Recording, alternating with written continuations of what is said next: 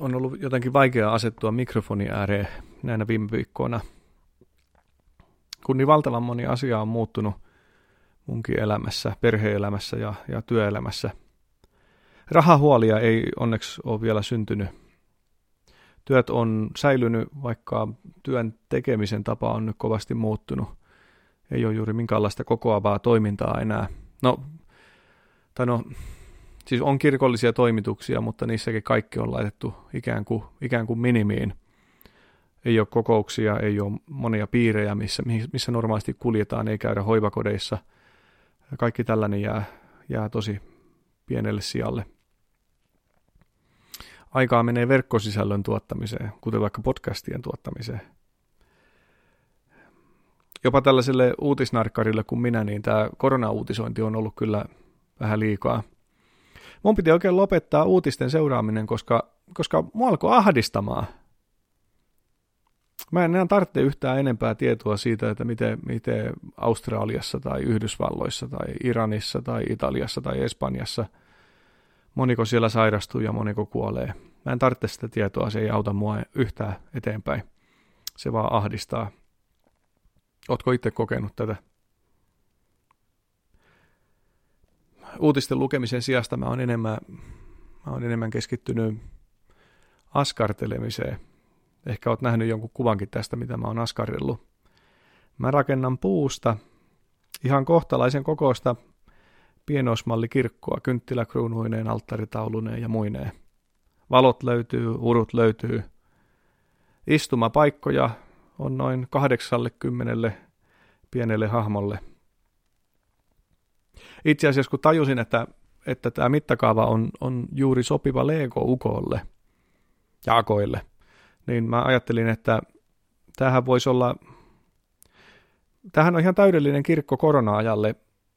Ehkä jokainen, jos mun seurakunnassa on väkiä, yksilöitä tai perheitä, jotka haluaisi jotka haluaisi lähettää mulle itsensä näköisen Lego-hahmon, niin mä lupaan asettaa sen sinne kirkkoon penkkeihin tai käytäville tai urkuparvelle tai portaikkoihin tai jonnekin muunne. Tai sitten toimittamaan mun kanssa, koska mulla on tietenkin oma hahmo siellä kanssa.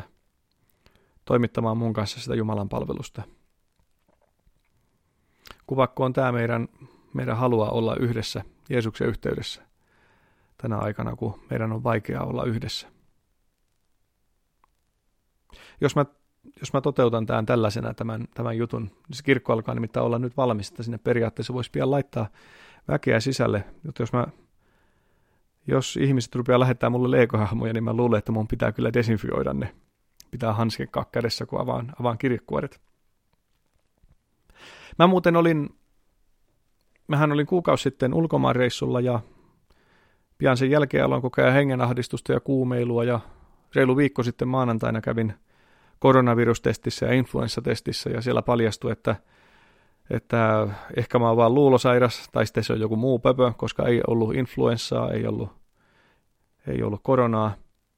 Ja palasin iloisena töihin siitä, mutta meni kolme päivää, niin sitten kuitenkin sairastui johonkin flunssaan ja oli monta päivää kuumeessa.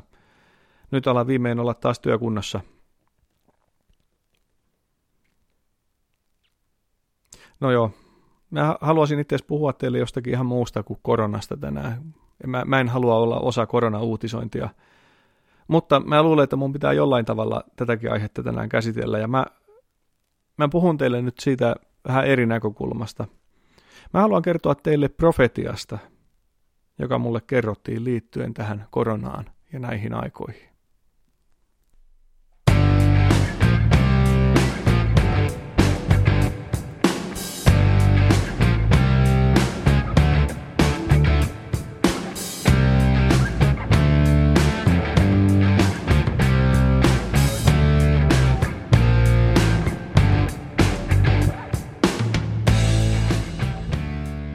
Sulla omaa pappia?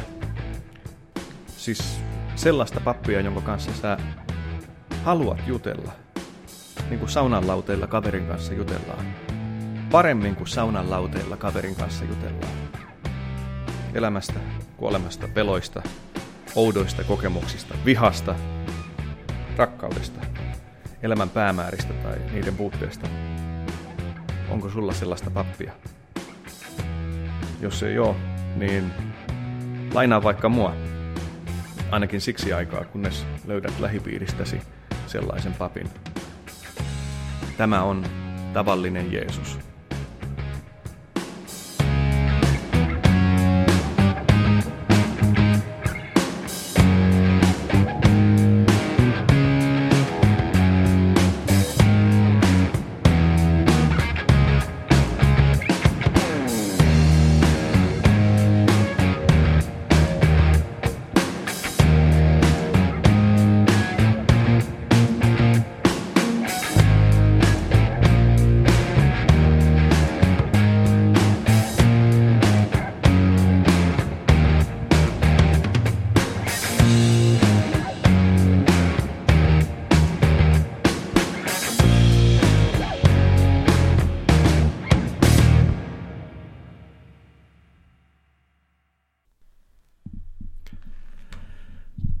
Sain hiljattain kuulla profetian, eli jonkunlaisen näyn Jumalan tahdosta tai Jumalan aikomuksista.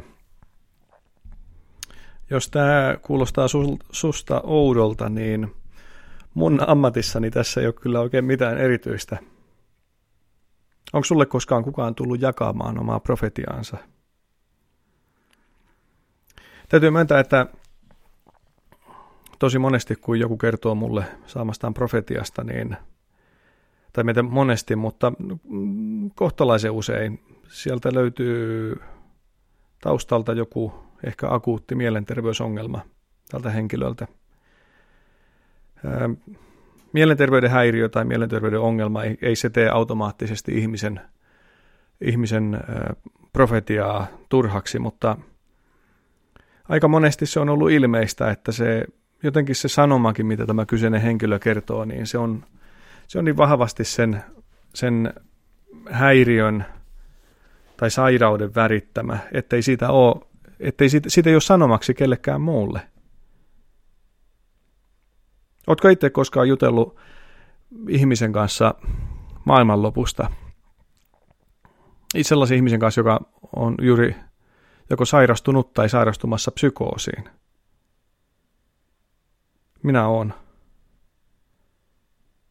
Ja sitten, jos asioissa on käynyt hyvin, niin sitten on voitu yhdessä lopulta kävellä lähimmäille terveysasemalle vastaanottamaan apua. Aina keskustelu ei ole mennyt se, siihen suuntaan, mutta joskus luotan kiitos on. Siihen on ihan oma tekniikkaansa ja, ja, ja niin kuin menettelytapansa siihen, että miten psykoosiin sairastunutta ihmistä koitetaan kävelyttää takaisin kohti reaalimaailmaa, että hän huomaa sen, että, että se mitä hän nyt ajattelee ei välttämättä ole totta. Ehkä tuosta jonain toisena kertana. Tai oikeastaan mä en uskalla tuollaisista edes puhua teille sen takia, että, että no, mä en ole psykoterapeutti tai terapeutti enkä, enkä niin ole ainakin mun pitää tosi suuret disclaimerit sanoa aina, jos mä rupean puhumaan mistään tuollaisesta, mutta kun mä oon tässä ammatissa, niin mun on totta kai pitänyt tutustua myös tähän puoleen, että miten eri, eri, eri mielenterveyshäiriöissä olevia ihmisiä tulisi lähestyä, että, että heitä pystyisi oikeasti auttaa siihen ongelmaan, mikä heillä oikeasti on. No, jos profetia ei ole, ei ole vain kuva henkilön mielenterveydestä, mielenterveyden ongelmasta, niin Monesti on toki niinkin, että se profetia ehkä kuvaa, ainakin mun mielestä, että se on kuvannut enemmän se henkilön omaa mielenmaisemaa, hänen tunnemaailmaansa. Vihainen ihminen, ahdistunut ihminen saa vihaisia profetioita, ahdisto, ah, ahdistavalta kuuloisia, ahdistavan kuuloisia profetioita Jumalalta ja niin edespäin. Joskus, joskus ihmiset taas toteuttaa profetioittensa kautta ö, omia fantasioitansa väkivallasta, ö, oikeassa olemisesta, tarpeestaan, tarpeestaan, tarpeestaan koko ajan, koko ajan että, että, että on itse tärkeä. Aika usein, aika usein tuota, nyt kun muistelen oikein, niin aika usein mä oon kuullut sellaisia profetioita, jotka tai mulle on jopa lähetetty niitä sähköpostitse tai, tai kirjeitse profetioita, jotka, jotka jäljittelee erittäin tarkasti jotain vanhan, vanhan testamentin profetian muotoa, jotakin sellaista, mitä raamatusta voisi lukea, millä tavalla profeetat aikanaan ovat, ovat ilmaisseet jonkun Jumalan tahdon. Muoto on täsmälleen sama, tai se on erittäin samankaltainen. Mutta sitten kun lukee sen, niin se on oikeastaan, ne profetiat on useimmiten vain pelkkää muotoa, niissä ei ole mitään sanomaa. Ei niin kuin yhtään mitään, ne on pelkkää sellaista, ehkä voisi sanoa, pelkkää hölynpölyä uudelleen ja uudelleen jankataan jotakin. Se, se, on, se on ikään kuin, että siinä on en, enemmän se fiilis on se sanoma enemmän kuin mitä, mitä se pyrkisi sanomaan. Kaikki muoto, mutta sanoma on lopulta ihan tyhjä. Hmm.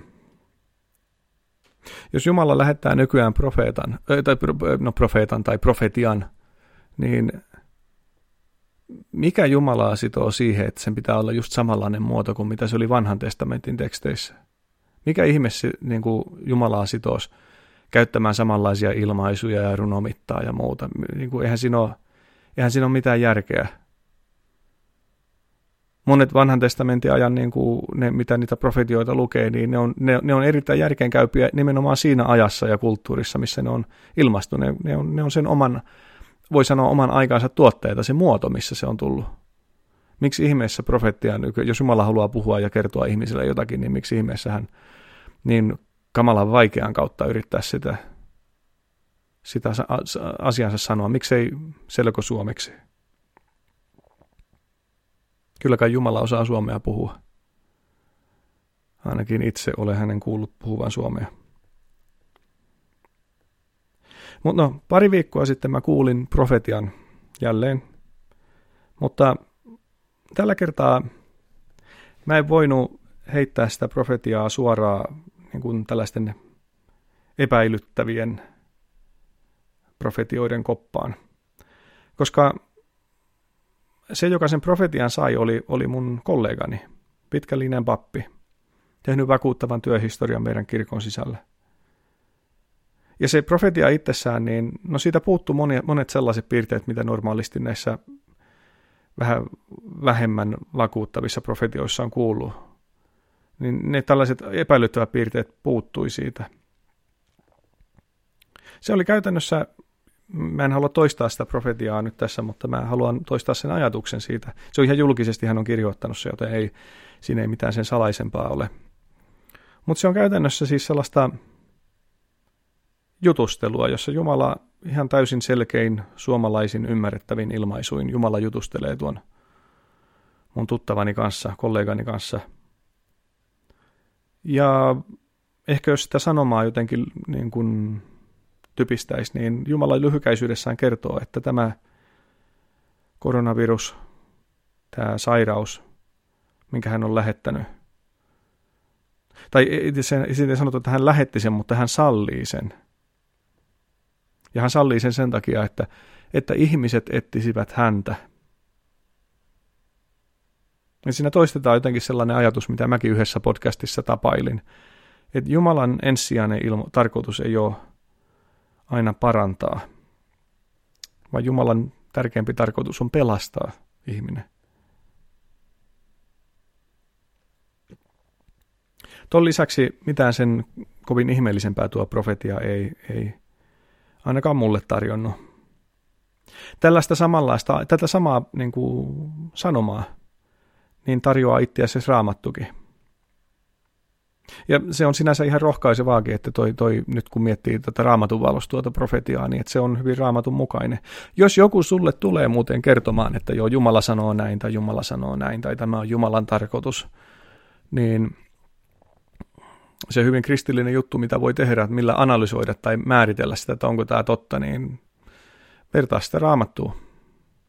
Tota, mm, jos ei sinulla ole itsellä kompetenssia tehdä tätä vertailua, jos et itse lue raamattua, niin juttele sitä vaikka papin kanssa. Laita mulle viestiä. Tai, tai sitten jollekin, jos sulla on joku hyvä, hyvä tuttu siellä pappina muuten, niin, tai hyvä tuttu, siis semmoinen, jonkun kanssa voit jutella. Niin, niin laita sille mehän mielellään tällaisista asioista puhutaan. mä oon varmaan liian hyvään tottunut. Kun, kun, mä, kun mä kuulin tuon profetian, niin mä olisin jotenkin toivonut jotakin sellaista yllätyksellisyyttä enemmän, jotakin salaisuutta. Että ikään kuin, ikään, kuin, ikään kuin se profetia olisi paljastanut jotakin sellaista vielä salatumpaa salaisuutta. Jotakin sellaista, mitä mä en olisi oikeasti tiennyt vielä. Mutta mä en tiedä, onko tämä nyt vaan mun hyvinvointiin liittyvää, tai tämä, onko tämä mun Hollywood-luonne, joka haluaa löytää jotain jännitystä. niin, niin, onko mulla oikeutta edes ole, ole niin kuin odottaa profetialta nimenomaan tällaista yllätyksellisyyttä. Eikö se profetiaksi riitä sekin, että se, että se toistaa jotain sellaista, mitä Jumala on ennenkin raamatussa sanonut. Ja tässä tapauksessa se sanoma siis oli, että sairauden kautta Jumala haluaa ohjata sut hakemaan turvaa häneltä koska sä oot liian kauan kulkenut ilman häntä.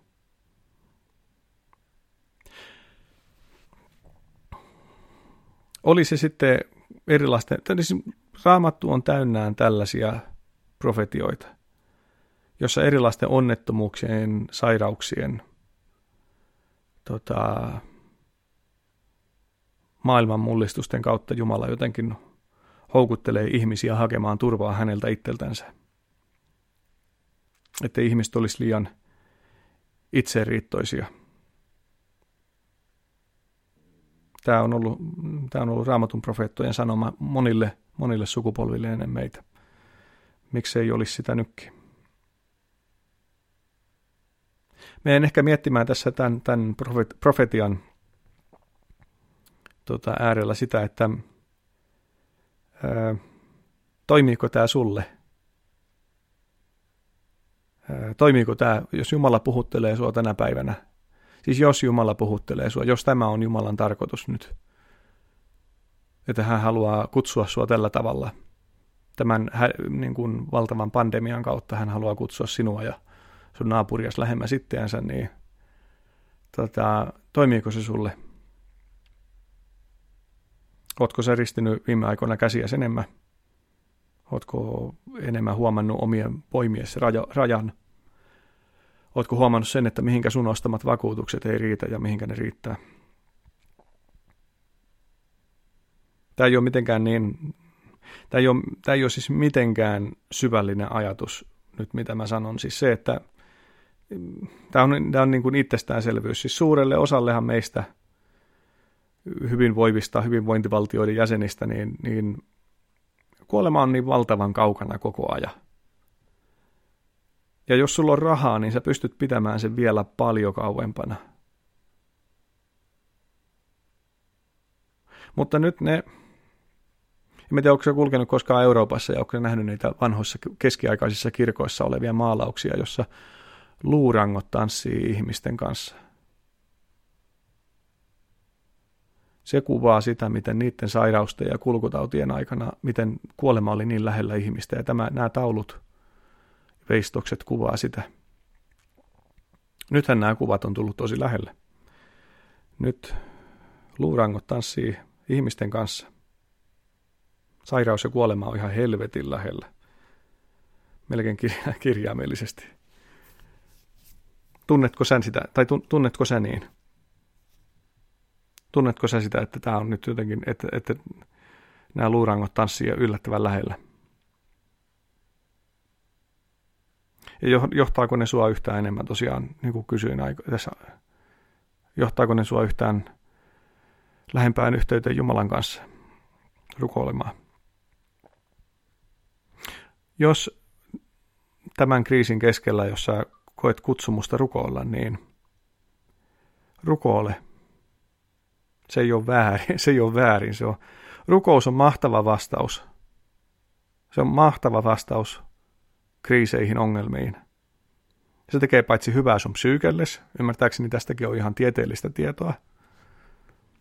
Ojentaudut itseäsi suuremman kohta, niin kuin puoleen ja, ja lausut ahdistuksessa ääneen. Se tekee hyvää sun psyykelles. Ja näin mä uskon, että se lähentää sua Jeesuksen kanssa. Se on hyvä asia. Rukous on tosi tehokas vastaus ja hyvä vastaus kriisiin ja hätään.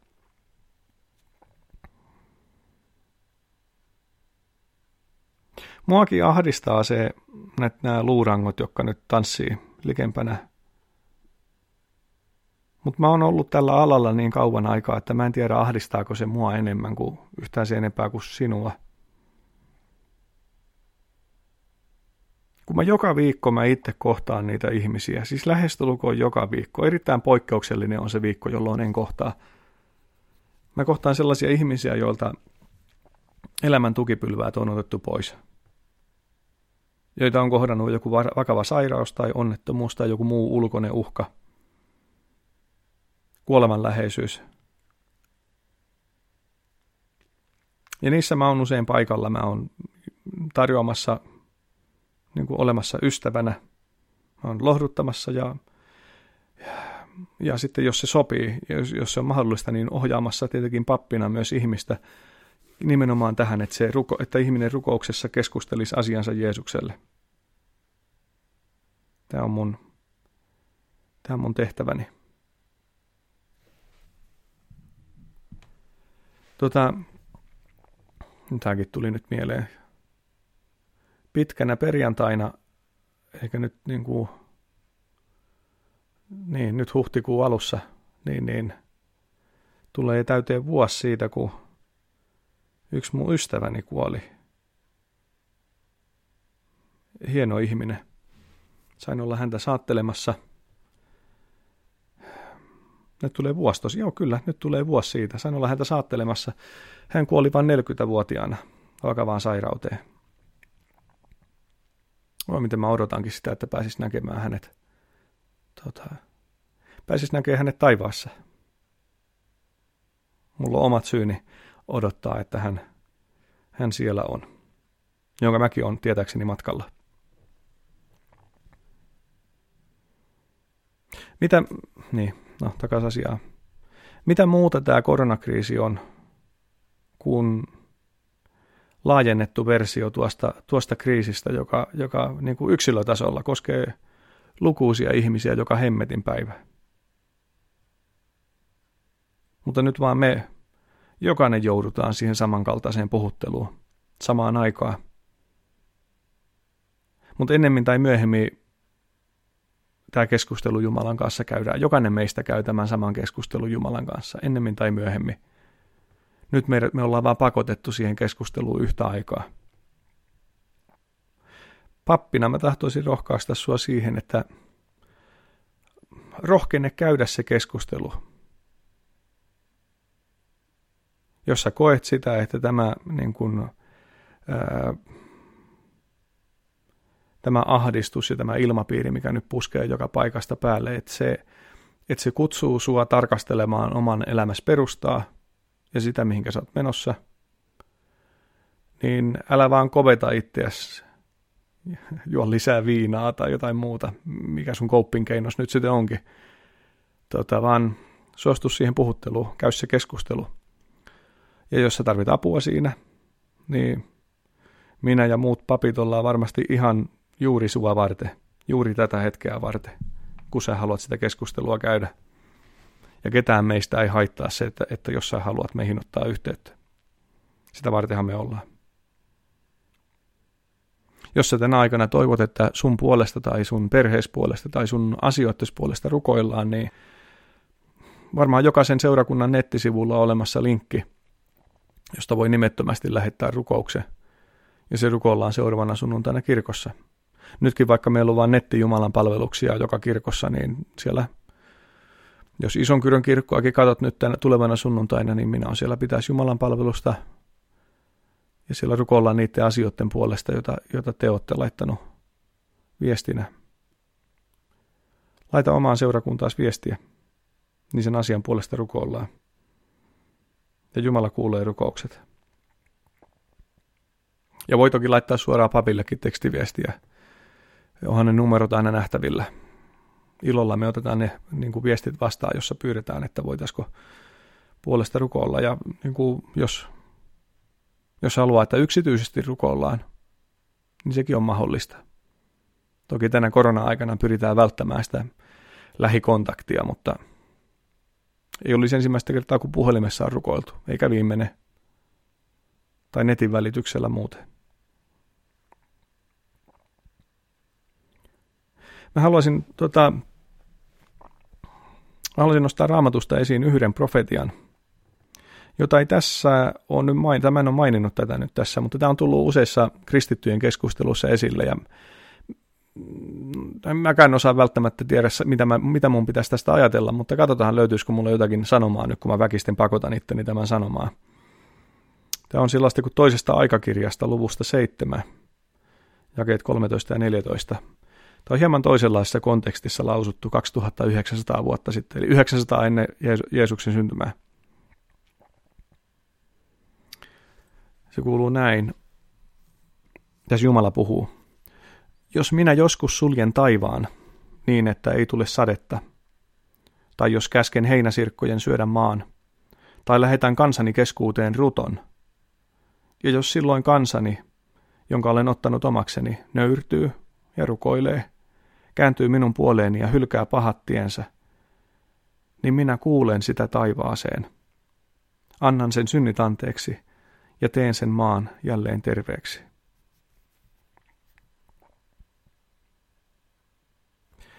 Tämä profetia on siis raamatun mukaan annettu siinä hetkessä, kun kuningas Salomonin toimesta on Jerusalemin temppeli ensimmäistä kertaa rakennettu 900 ennen Kristusta, ja kun se on saatu valmiiksi.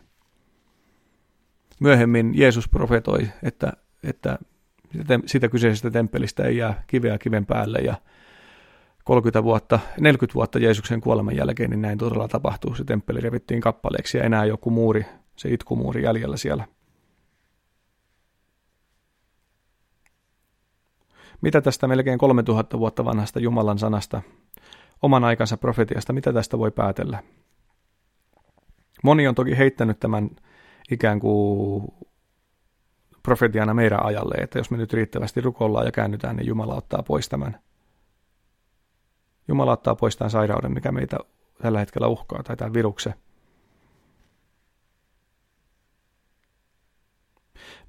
Mä en voi sanoa sitä, että onko tämä suora lupaus meille. Mä tiedän sen, että tämä on ollut suora lupaus silloin 2900 vuotta sitten. Mutta mä en tiedä, että niin kun, mä en tiedä, miten pitkälle se jäljet kantaa. Olisiko tämä, toimi, toimisiko tämä lupauksena meillekin? Onko Jumala luvannut näin, että tämän, sairauksen myötä, mitä, mikä nyt maailman liikkuu tämän pandemian myötä, että kun riittävästi ihmisiä kääntyy ja pyytää häneltä, niin sitten hän ottaa sen pois.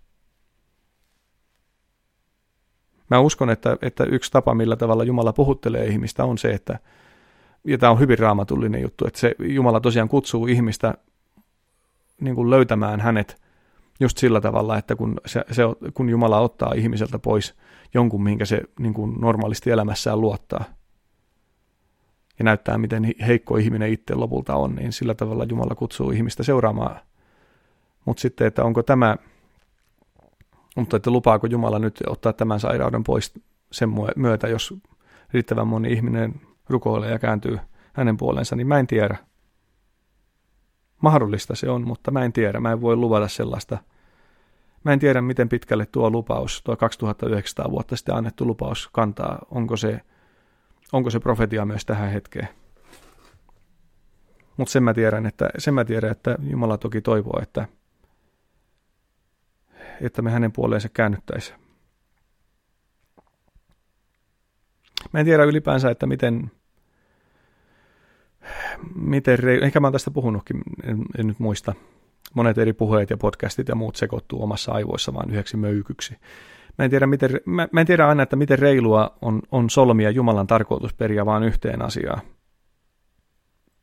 Jotenkin kaikkein naurettavin esimerkki meidän kristittyjen toimesta oli se, että kun silloin kun tuli tämä tsunami siellä Indonesiassa ja valtavasti väkeä kuoli, mitä puoli miljoonaa ihmistä kuoli. Niin sitten joku kristityt julistaa kovin suurella varmuudella, että Aa, se oli sen takia, kun nämä ihmiset oli syntisiä ja sen takia Jumala kosti tai rankasi ja niin edespäin, niin edespäin. Niin kuin, niin kuin täysin irti sitä tuon ajatuksen tavallaan naurettavuudesta, niin kuin, että siinä ikään kuin oletetaan, että kaikki puoli miljoonaa ihmistä oli yksi ja sama asia ja, ja Jumalalla on vain yksi ainoa tarkoitus, mitä se toteuttaa ja nyt minäkö, minäkö muka sen tiedä. On, on niin kuin, en tiedä, toivottavasti multa löytyy riittävästi nöyryyttä siihen, että Ja toivottavasti sulta löytyy riittävästi nöyryyttä, että niinä hetkinä, kun selitetään Jumalan tarkoitusperiä, niin, niin, niin jätetään ainakin se portti auki sinne myös, että ellei Jumala nyt ole suoraan ilmoittanut, että tämä, tämä ja ainoastaan tämä on hänen tarkoituksensa, niin, niin mutta jätettäisiin sitä pelivaraa vähän, että Jumala voi itsekin säätää omia tarkoituksiaan, että ei me pystytä aina, aina niitä selittämään tyhjäksi.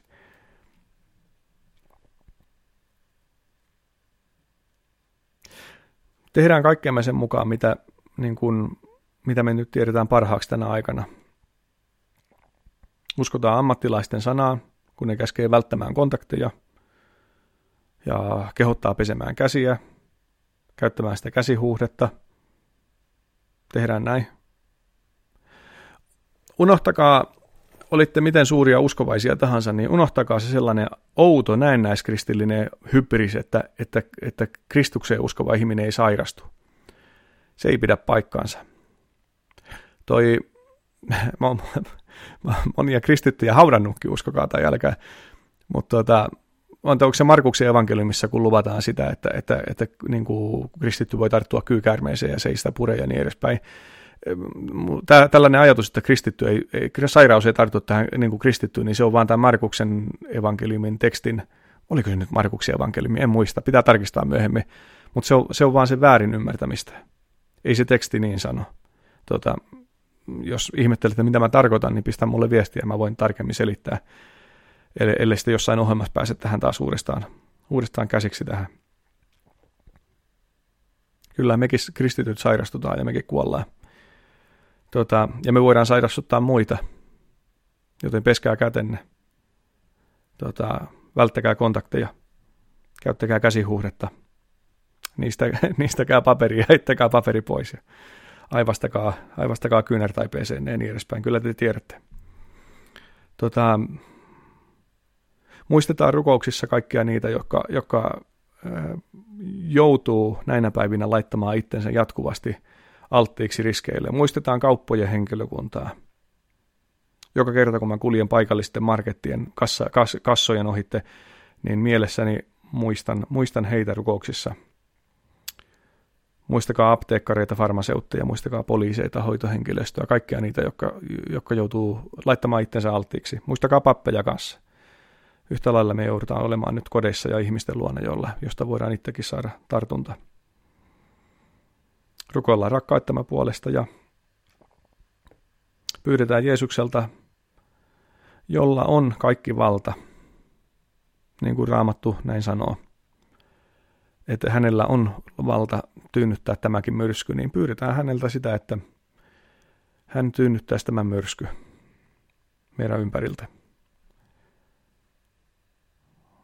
No joo, ehkä jättä, hyvä jättää teille vielä tuon, mä oon nyt monta, monta tällaista mon, otteeseen tässä podcastissa pyyt, kehotanut teitä rukoilemaan, niin ehkä mä vielä kehotan sillä tavalla, mä luen Filippiläskirjasta teille luvusta 4 yhden kohdan, hyvin tuttu tekstikohta.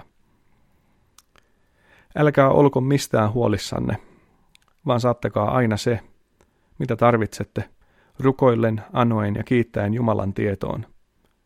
Silloin Jumalan rauha, joka ylittää kaiken ymmärryksen, varjelee teidän sydämenne ja ajatuksenne niin, että pysytte Kristuksessa Jeesuksessa. Oikein hyvää ja kaikin puolin siunattua viikkoa sulle, rakas ystävä.